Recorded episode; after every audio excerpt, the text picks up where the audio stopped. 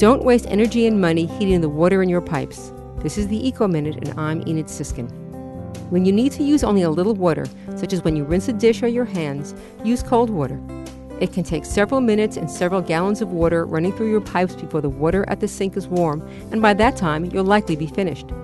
What you end up doing is running a little hot water into the pipes where it'll just get cold, and depleting the tank of a little hot water, which will be replaced by cold water, which then needs to be heated.